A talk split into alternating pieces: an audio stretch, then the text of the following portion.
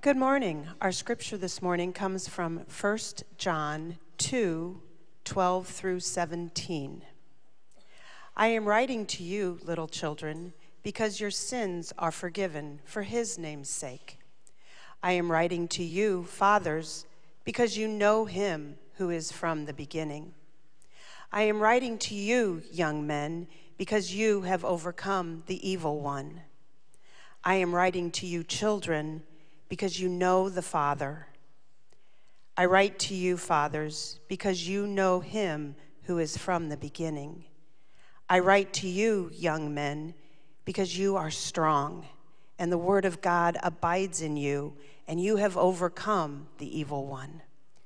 Do not love the world or the things in the world, for if anyone loves the world, the love of the Father is not in him. For all that is in the world, the desires of the flesh, the desires of the eyes, and pride of life, is not from the Father, but is from the world. And the world is passing away along with its desires. But whoever does the will of God abides forever. This is the word of the Lord.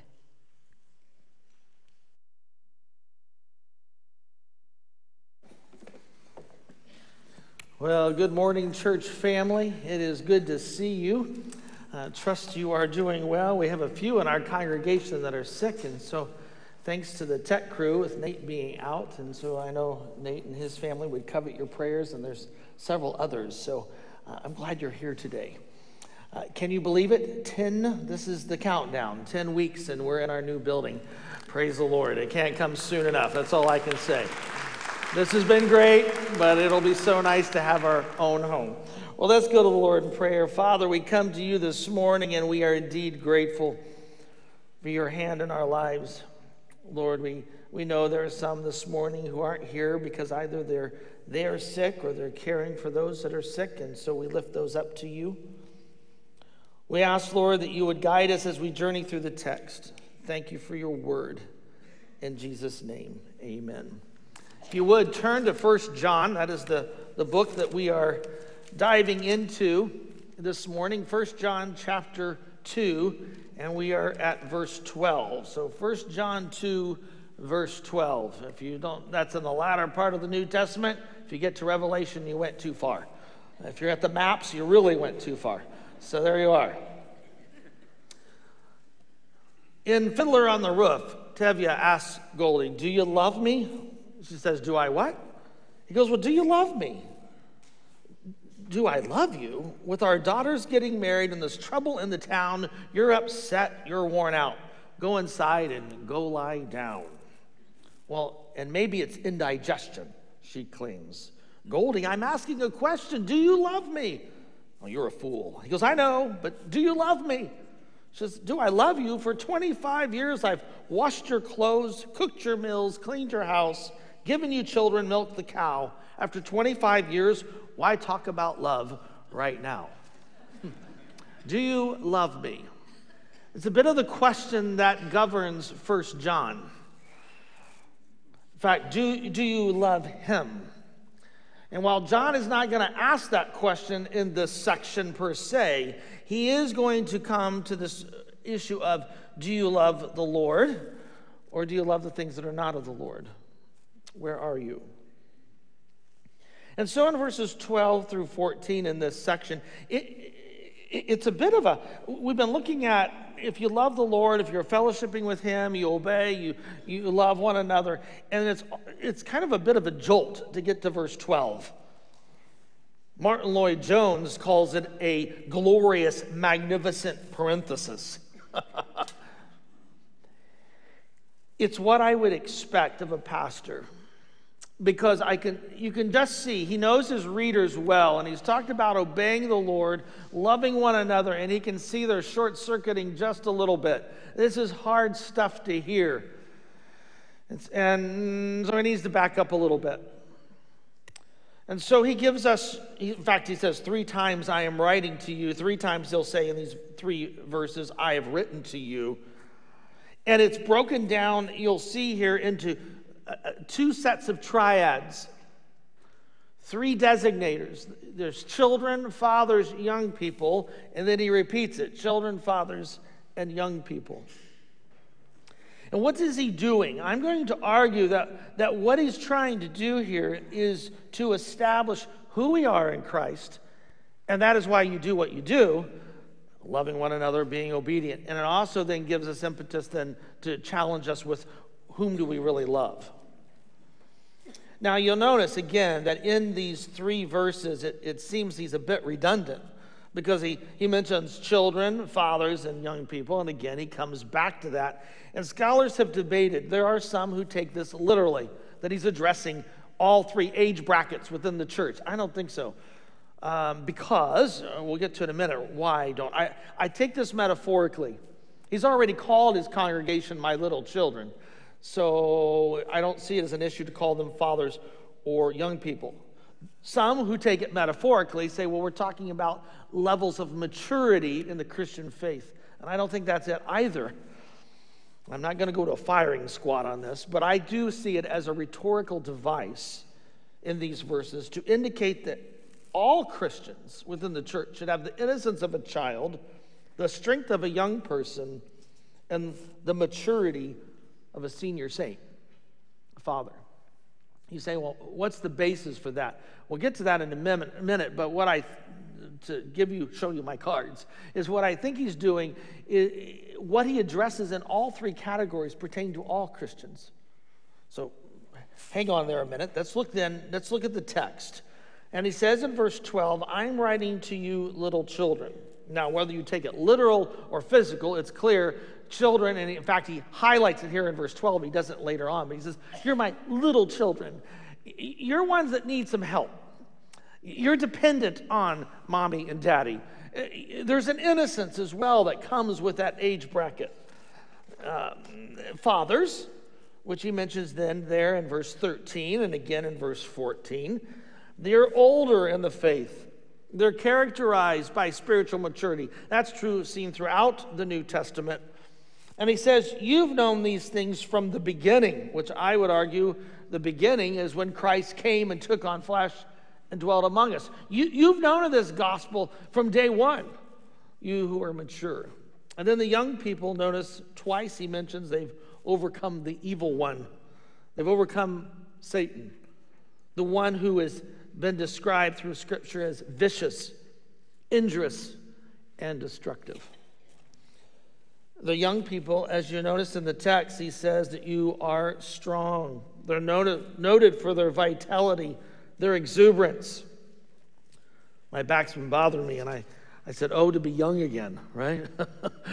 the stuff you used to do in the lawn, you're like, No, I don't think so. Josiah, Jenna, come here. Kids, uh, yeah. These whippersnappers. That's the idea, right? That he goes, you have children who are dependent, the fathers who are mature, the young who are vibrant. And again, I would argue all of that falls with us as saints. What do I mean by that? We're, we're called to have innocence and dependence as a child on the Lord. We're called to have wisdom and spiritual maturity that comes like what the fathers have as the seasoned ones. And we are called to be strong and exuberant in the faith. Why?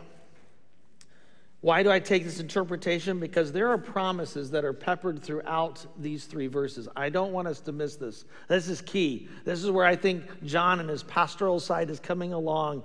He's already talked about what they need to be doing. He can see that their eyes are crossing over. he says, mm, let's, let's think about what the Lord has done for you and where you are. And so he gives us several assurances. And if you're taking notes, this is key.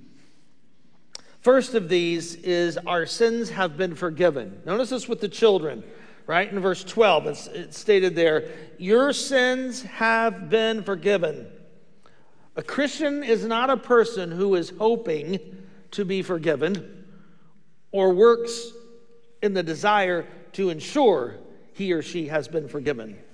Rather, a Christian knows he or she is forgiven. Why? Look at 1 John 1 9. We looked at this a couple weeks ago. If we confess our sins, he is faithful and righteous, what? Forgiving us our sins. The believer knows with certainty that forgiveness is found in Christ. Notice what John states here. Don't miss that last clause of the first verse, or verse 12. Your sins have been forgiven because of what? His name. His name. One commentator writes to say his name, it's shorthand for the whole character and work of Christ, the incarnate Son. God forgives sin not because of anything I've done to earn it, but because of the infinite merit of our Savior. And so this morning, do you know the name?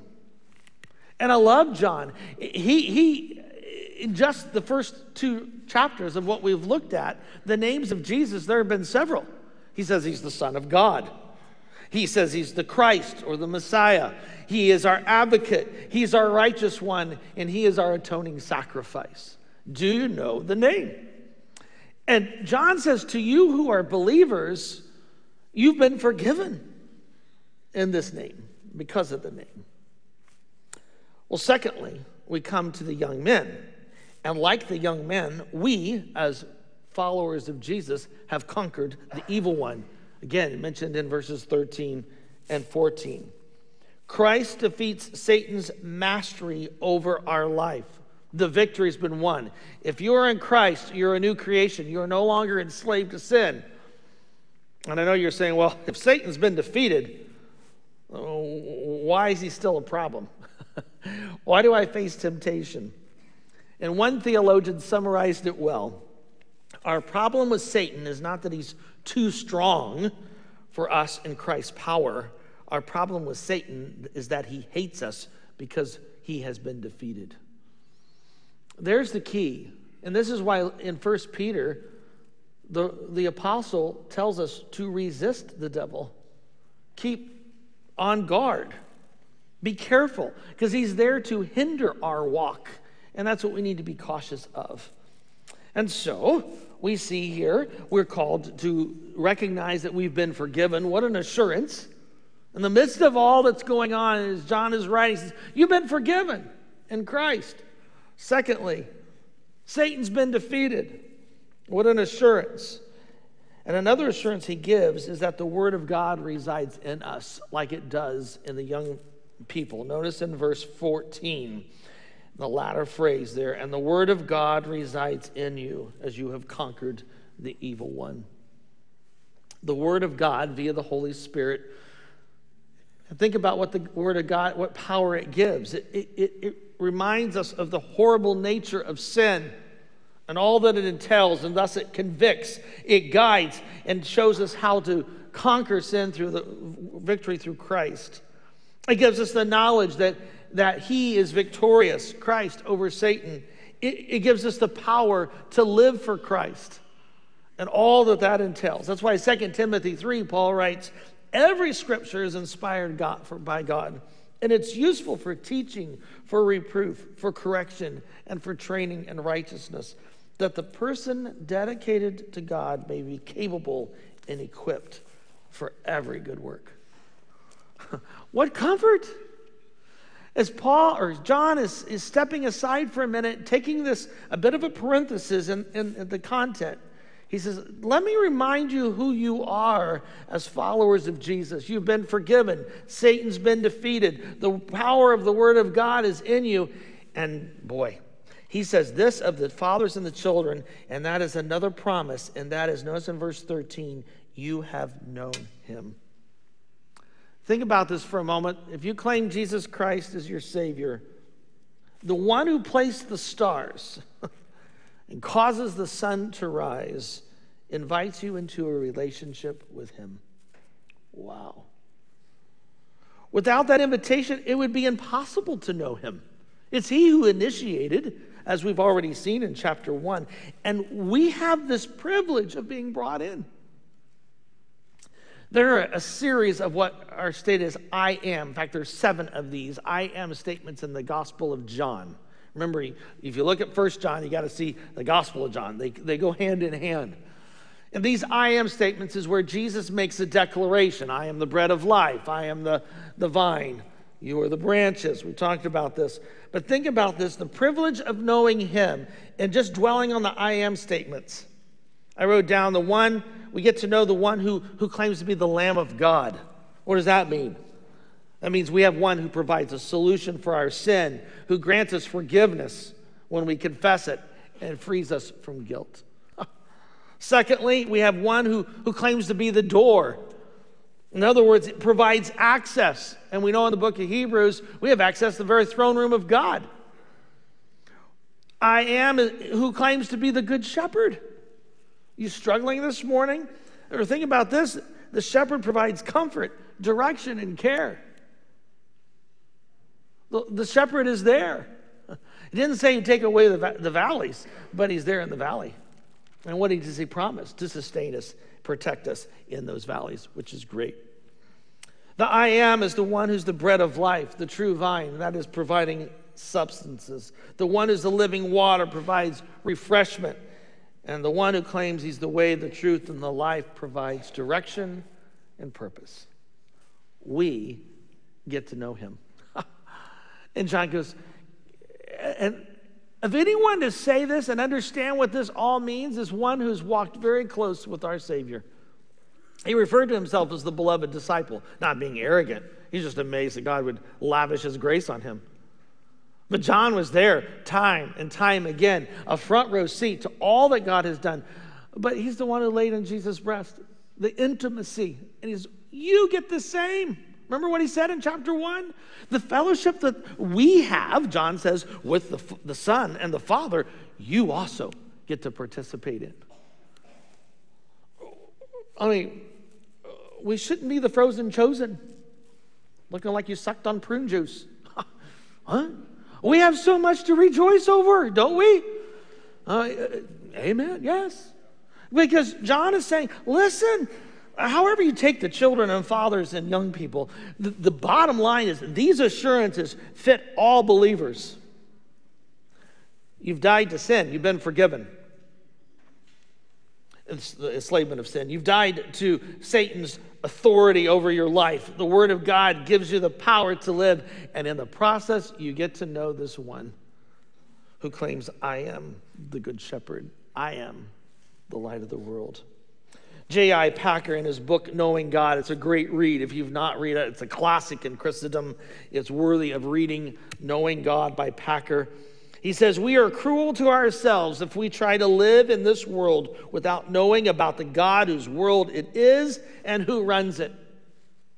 The world becomes a strange, mad, painful place, and life is disappointing and unpleasant for those who do not know God mean, just look at the news.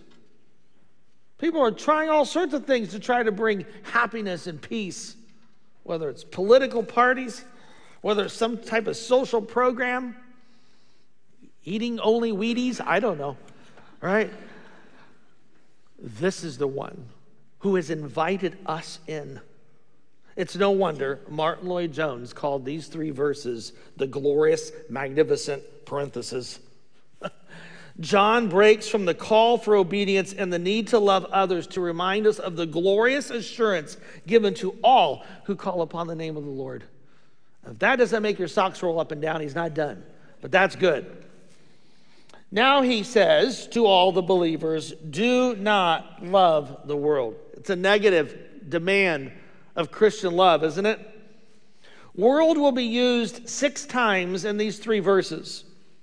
And I know that often world, cosmos, in the New Testament, in the Greek, can mean the orderly system, can refer to the, the planets, that's the world. It can refer to all human beings. But in this context, it's clear and it's a way that it also can be used, and it can refer to organized system that is rebellious against God. This is the world that John is referring to. He mentions it in 7 7 of John's gospel. The world cannot hate you, but it hates me because I am testifying about it, that its deeds are evil. And so John says if you love the world, this system organized and overseen by Satan, we got a problem. Now, knowing that, let me give a few caveats because I've heard this text taken out of context. John is not calling for a monastic separation. He's not asking us to separate from the world. That is people. We are to be the salt and light of the world. The salt only hangs out in the salt shaker, it's not going to be very useful. Or if it only hangs out in the cupboard with all the other salts, the Himalayan salts, the coarse salt, I don't know, uh, you're of no use either. We must have the courage to both engage our culture and stand against it. That's what Erwin Lutzer wrote, We Will Not Be Silent. Great book. It's speaking into the church. We have to be the salt and the light in this world. John is not also stating that the physical things of this world are to be avoided.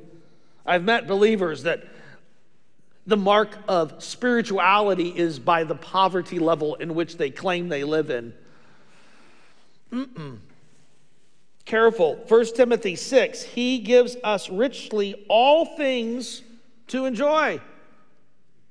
That's important. Now, there's a balance here. We'll get to that in a minute, but it's all right. There, he's given us his world to enjoy. You can have a steak every now and then. That's all right. Don't eat, you don't have to eat hot dogs every day. So uh, that's the idea. And, and then, third, uh, sometimes this is taken out of context, and that believers are not to be engaged in the world politically or in social activities. Careful, even the Lord ordained government. And I love our missions conference. It's coming up October 8th and 15th. We've got two fabulous speakers. Matt Barnes is coming.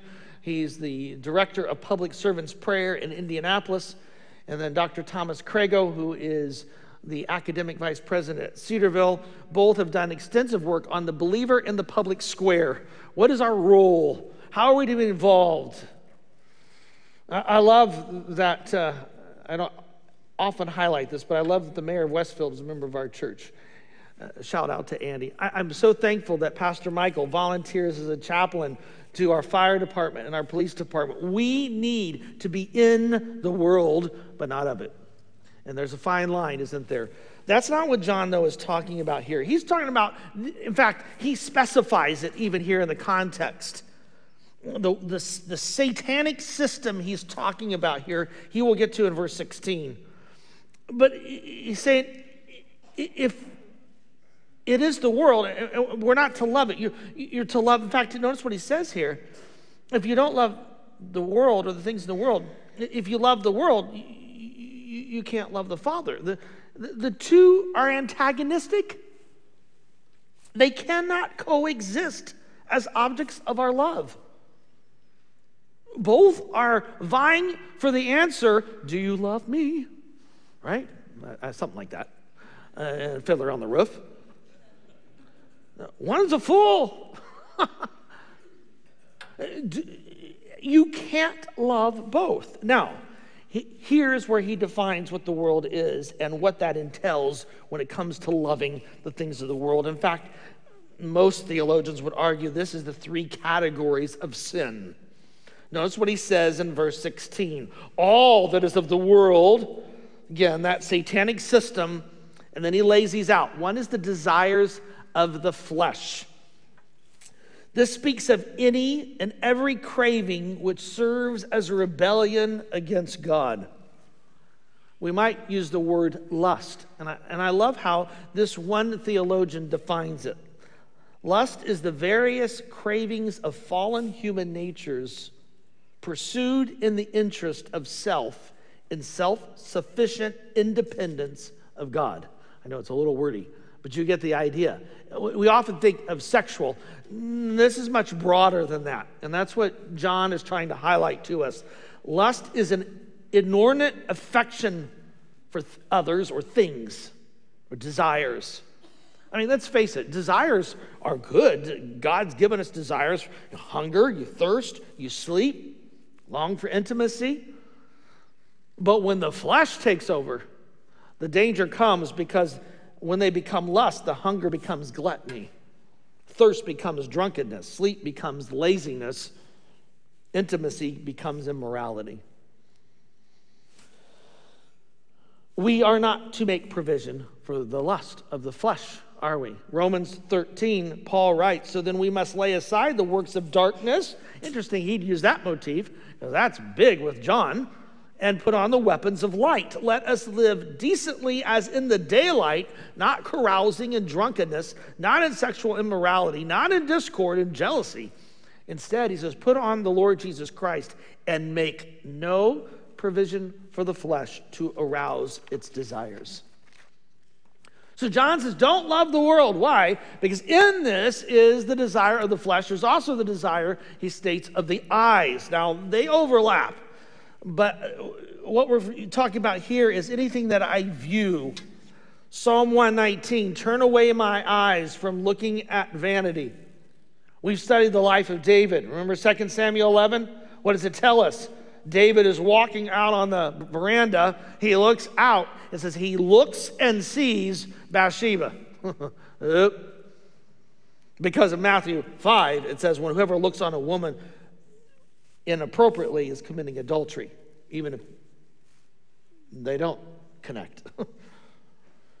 oh, be careful, little eyes, what you see. Remember the little ditty when you were a kid? Oh, be careful, little eyes, what you see, for the Father up above is looking down, and I love that line, in love. So be careful, little eyes, what you see. Desires of the flesh, the desires of the eyes. And the NET translates this, the, the third category as arrogance produced by material possessions. This one centers on pride, on boasting I mean, think about it. The first two are inward issues, this one's an outward one. This is what I've got. Here we are. Whether that's one's birth, one's family, one's business, one's gifts, one's accomplishments.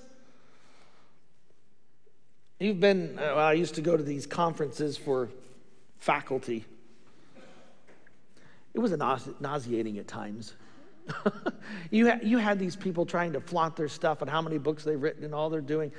I'm like, oh, Yay for you. I'm not impressed. I don't think the Lord is either.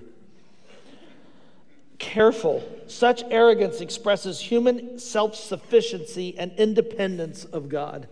And so John says, don't love any of that.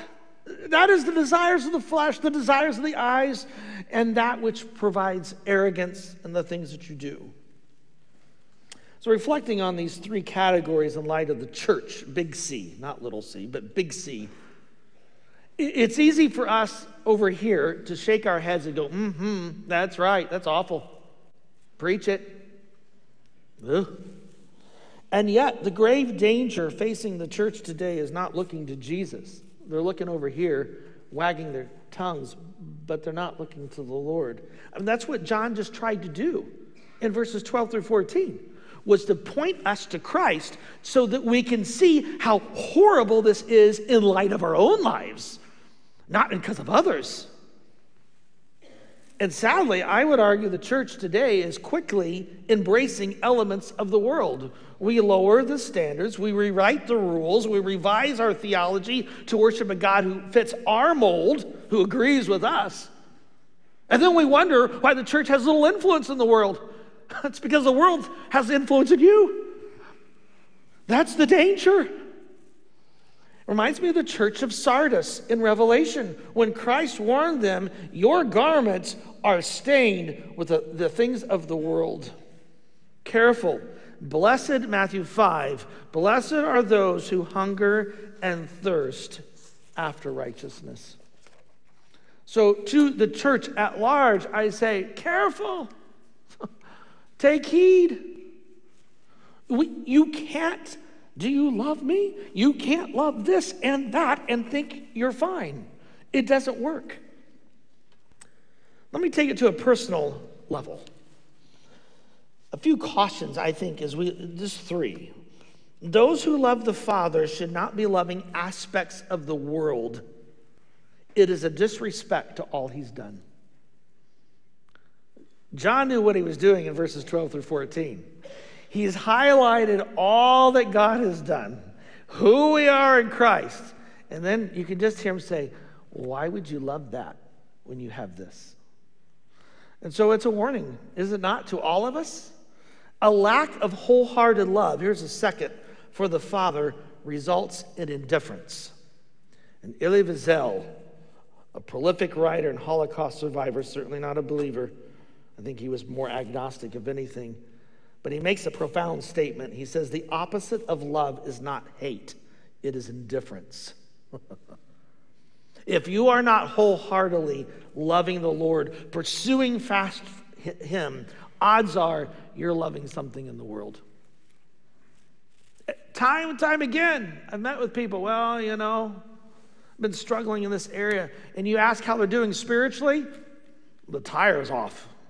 I mean, that, the, they've been driving down on the rim for a long time. Here's a third reflect on what the world has done for you versus what the Father, this goes back to the first, but via the Son has accomplished for you. Also, what is it the world ultimately provides? They, it, it, yeah, there's pleasure in sin for a season, but it's temporary, and, and John's going to get to that. I was thinking about all of this here and all that God has done. Can you imagine? You got a, a guy, he's a new homeowner, he moves in beside you, and he whacks down all the climbing roses on the fence that was next to you. And the previous owner, I mean, they took care of those roses, they were beautiful. Instead, he's got poison ivy growing up on the fence. and you go over and you say, hey, Why'd you cut down those roses? And he knows you got poison ivy growing here. He goes, I love poison ivy. It's wonderful. It's natural. You don't have to take care of it. It grows really fast. In the fall, the leaves turn. It's gorgeous. Well, but don't you, aren't you allergic to poison ivy? Oh, yeah. It's okay, though. After all the Lord has done, you chop down the roses and go over here? No. John gives us another reason. Uh, verses 12 through 14 are one reason why we shouldn't love the world. Verse 17 is the last. And he says, And the world is passing away with all its desires, but the person who's done the will of God remains forever. John is reminding his readers of the temporary character of material life, an eternity that awaits and while it's not directly stated, it's there, and that God is going to judge the world. And think about it. In other words, all that we crave, all that we covet with our eyes, all that we flaunt, it's going to pass away. Years ago, I took a mowing job for the summer in high school. Some of you have done that. And part of it was we mowed a cemetery which was very interesting. It was a pain because you had all the stones to go around. Yeah, but we did it. People were dying to get in there, so I thought I would help out. no, I know it's bad. You expected one pastoral joke, right? And I noticed in the first one section of the cemetery, there was these glorious tombstones. They were nicely polished. There was some beautiful epitaph of all the accomplishments and who they are. And Someone had flowers stuck there, and you'd see occasionally a visitor coming to weep over the tombstone. It was beautiful. But then you'd have other tombstones in the far back of the cemetery. You could hardly read the name, it had weathered over time. Certainly, the accomplishments, all that was down at the bottom, forget it, it wasn't there. Sometimes the stones were broken. No flowers, no visitors. That's what this world has to offer. And if that's it, what a bummer. and John is warning us, he's really warning us of two dangers. First of all, the wealth, the learning, the social status, you fill in the blank. Anything that this world can give, it's going to vanish. Eventually, it'll be a, a weathered tombstone that no one even knows about. Maybe some genealogy, genealogical society has recorded it, but for the most part, it's, it's done. And he gives us a second danger here in the text. The danger is that the cravings, the coveting, the bragging, one will forfeit. Notice what he says they're going to forfeit the will of God, which remains forever. Ephesians 5 says, Therefore, consider carefully how you live, not as unwise, but as wise, taking advantage of every opportunity because the days are evil. For this reason, do not be foolish, but be wise for understanding what the Lord's will is. For those here, the children, the fathers, and the young people, with all the assurances, we have an opportunity to have fellowship with the Lord, but also to be a part of His will. Wow.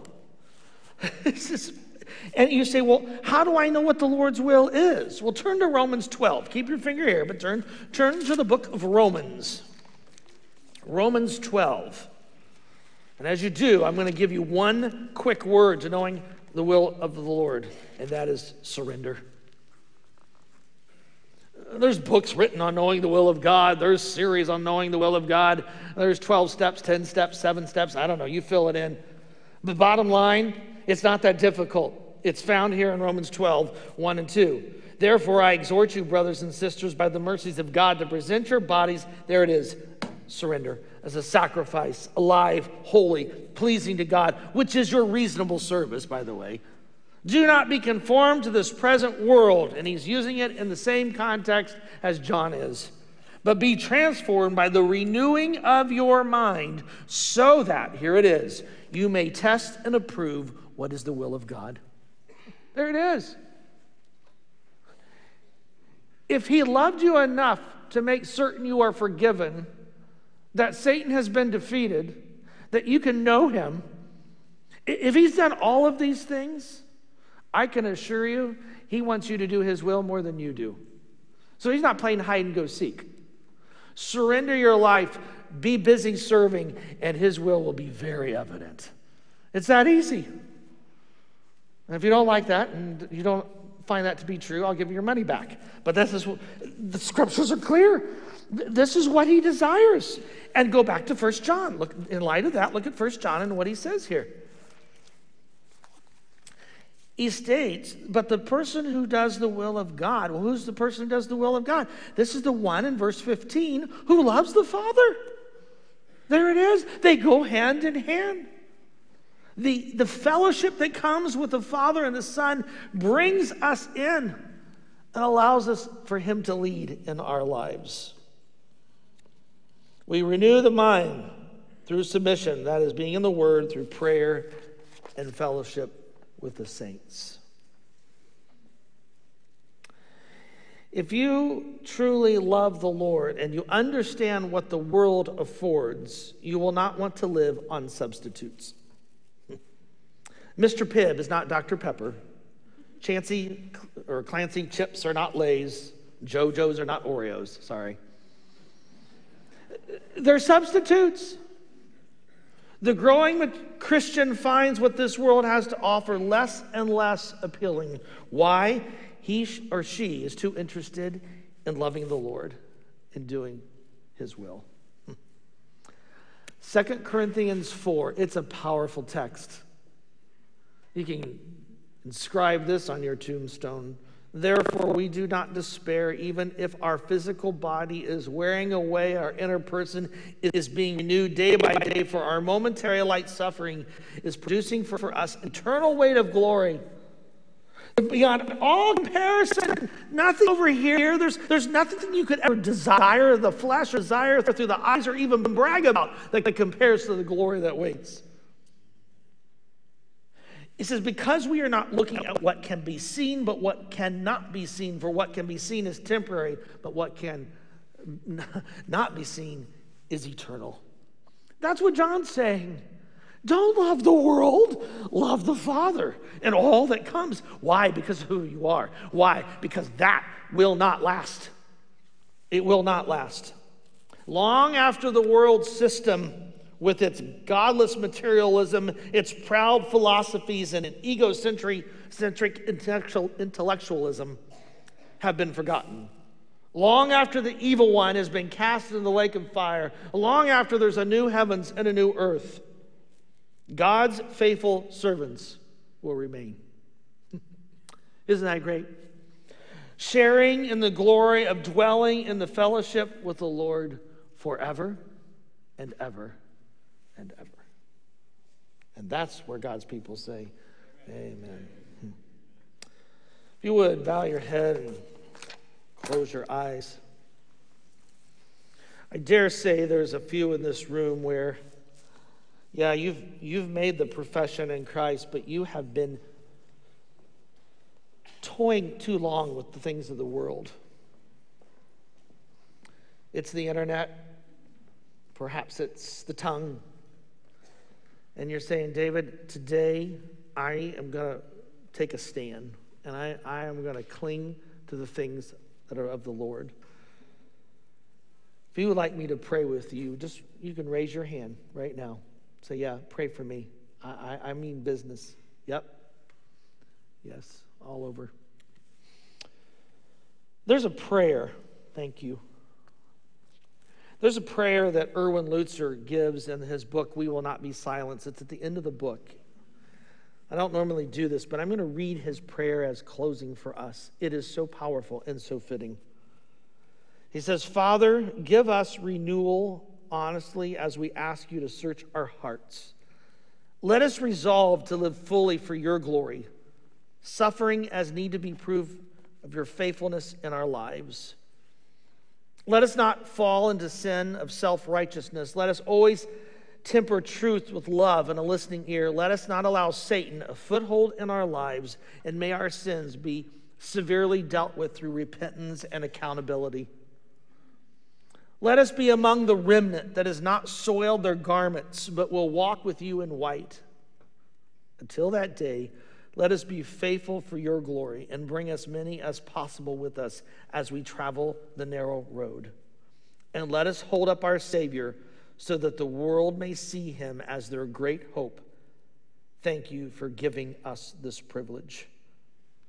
Lord, I echo the words of Erwin Lutzer in his book. Father, thank you. Thank you for all that you've done for us. John rehearsed those in verses 12 through 14. And so, Father, it's our desire in the question, Do you love me? That may that be said of us. Lord, may we not cling to the things of this world, but hold fast to you.